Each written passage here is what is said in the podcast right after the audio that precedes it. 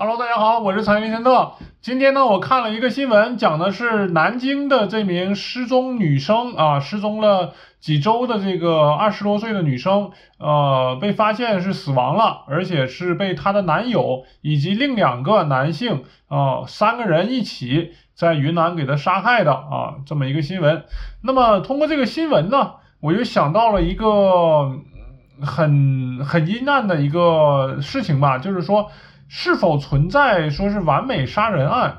也就是说呢，是否两个点？是否你能够将人杀死？呃，同时呢，在杀死之后可以完美的逃脱掉法律的审判？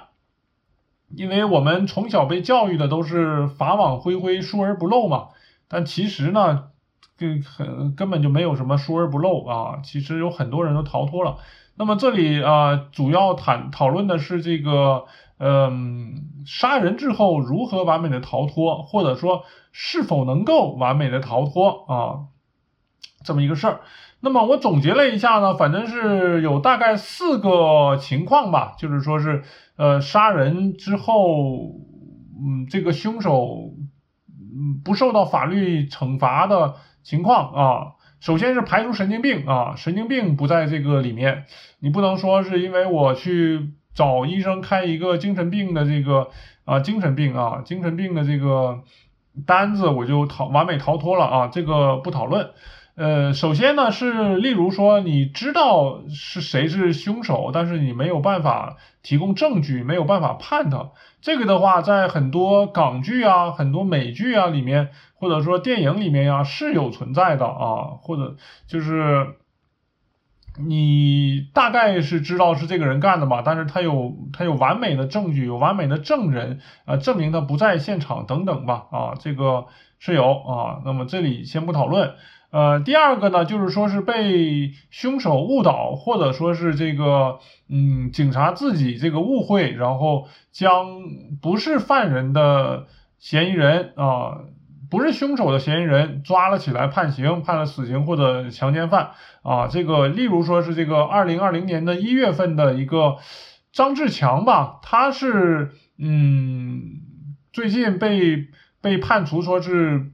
不是强奸犯了啊，这个当时是十五年前有一个强奸杀人案，然后当时是说张志强当他才十六岁左右吧，是凶手就把他抓进去了。没想到十五年后呢，发现他并不是凶手啊，也有这种情况，而且，嗯，越早越早些年的话，这种情况越多，其实啊，因为当时的这个技术也不够，例如或者说当时这个呃审判系统、警察系统又有一些不可告人的或者说不可描述的事情，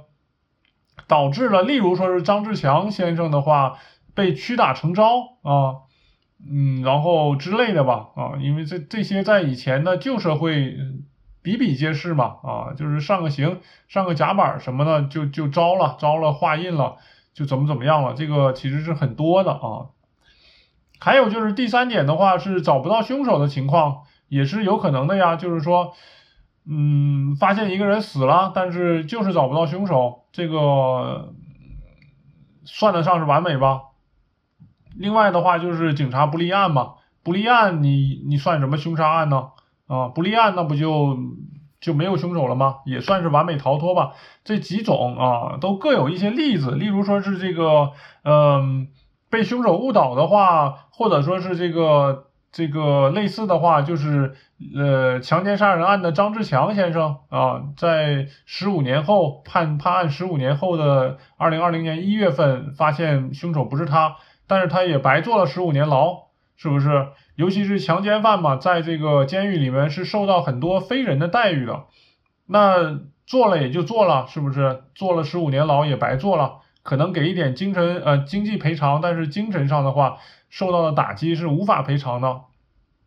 啊，这个尤其这个案子的话，就是这个强奸案的话。疑点，我个人觉得荒谬的地方在哪里呢？在于说这个呃受害人就是死者这个女性的体内的 DNA 啊，就是她体内的精液，并不属于张志强啊，就是说当时就检测出来说这个这个 DNA 啊不是张志强的，而且当时还有四名学生，因为张志强当时才十几岁嘛。还有四名同学证明张志强不在犯罪现场。那么是是什么原因导致了这个警方和呃法官判处张志强杀人强奸的呢？这个就很疑惑啊，非常的疑惑。那到底是谁杀的？到底是有什么样背景的人杀的？说不清楚了啊。呃，但是这种的话，对于我们普通人来说的话是非常难实现的啊。我们普通人既没有背景，也没有足够的金钱。我们让上哪里去让这些执政机关、法律机关去帮助我们判刑呢？是不是？这不可能嘛。所以说这一条也是基本不可能啊。另外的话就是警方不立案啊，就是说是警方说这不是凶杀案，或者说警方说这是自杀的啊。那个呃，如果你能造成这样的结果的话，也可以算是逃脱吧啊。例如说是呃，举个例子，前几个月的那个。后浪那个跳五应该是五台山吧，还是武当山跳跳这个滑行伞的这个女生，家里挺有钱的，结果伞没打开，降落伞没打开就摔死了。那个如果说是这个伞打不开，是因为有一个人故意设计成这样的，那确实也是这个完美犯罪了啊。这个因为他结案了，结案了不再追究了，这种事情也是有很多的。或者说是完全找不到凶手这种的话，呃，目前在当前的社会的话是比较比较少见的了，已经啊。以前的话，例如说是一九九六年的南京大学的碎尸案，这个大家网上一查就查到了，然后尤其是很多网站上反复的呃说这个事件到底是谁杀的，有的人推测是屠户，有的人推测是医生，呃等等之类的吧。这个九六年嘛，当时也没有什么摄像头，这个案件的话也是基本上是没有可能被破了啊。这个碎尸案，呃，就是属于那种找不到凶手，完美谋杀了啊这种。还有就是例如投毒嘛，啊，北大投毒案好像也是八九十年代吧，那个叫什么白令的那个投，他的这个呃凶手是一个挺有背景的一个女生，因为嫉妒吧或者怎么样的。投了这个妥这种毒药啊，化学系的吧，啊，将这个白令投投毒成了植物人这种的，嗯，如果不是后来偶然间发现了这个毒品毒药的话，呃，也算是完美了啊，就是这种，嗯，总结下来的话，反正就是。对于我们普通人来说，基本上不可能存在你能够逃脱的杀人的案件啊，除非是这种随机杀人，而且只杀一次这种，有有一点点可能啊，有一定的可能可以逃脱。例如说是，呃，我看有新闻说有一个学校大学里面的一个学长被人拿刀捅死了，捅了一刀捅死了，结果那个找不到凶手。呃，因为是在黑天嘛，等等之类，结果最后是一个小贩儿卖水果的小贩儿，无意中透露是他干的，然后就被抓住了，是不是？这种是随机杀人是非常难难难以这个发现凶手的，只要随机杀人的这个凶手不是这个连环杀人案啊，连环杀手，这种是非常难够呃难以难以寻找到的吧啊，否则的话像什么。前前几周传的沸沸扬扬的这个杭州的来女士莫名其妙失踪案，是不是她的老公说，呃前半夜还在床上，后半夜就已经消失了的这种？这很明显，警方只要怀疑你的话，他就能够把你给查出来啊。也就是说呢，嗯，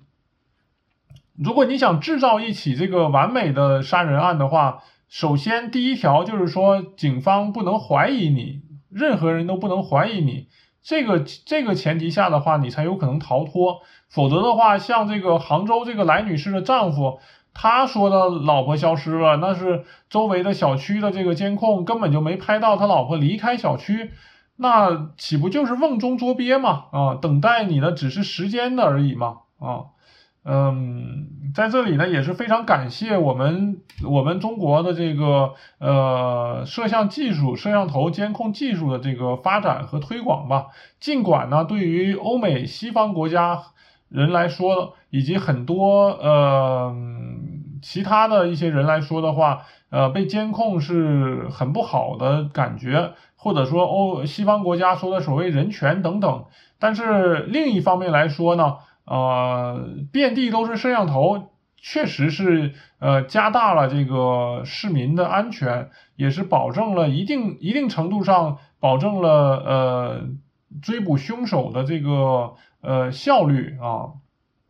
所以事情要从两方面看嘛，就是这种所谓的失踪案，如果放在十年前的话，可能这个凶残的杭州的这个来女士的老公就逃脱审判了。现在有了摄像头，一一个地方一个地方的侦查，结果就能发现。另外的话，就是刚最最开始我提到的这个南京失联女士啊，这个小女生是好像是江苏某一个技术职业技术学院的空乘。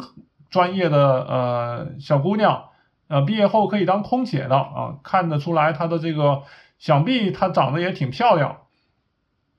不知什么原因呢，她的这个前男友男朋友伙同两个男的就把她搞到云南去，在云南给杀死了。想必他也是有一定的预谋的嘛，这个男朋友就是说我把你骗到云南，然后杀死之后埋起来。啊，他们也是这么做的，就埋起来就没人能发现了。但是确实是摄像头挥挥疏而不漏嘛。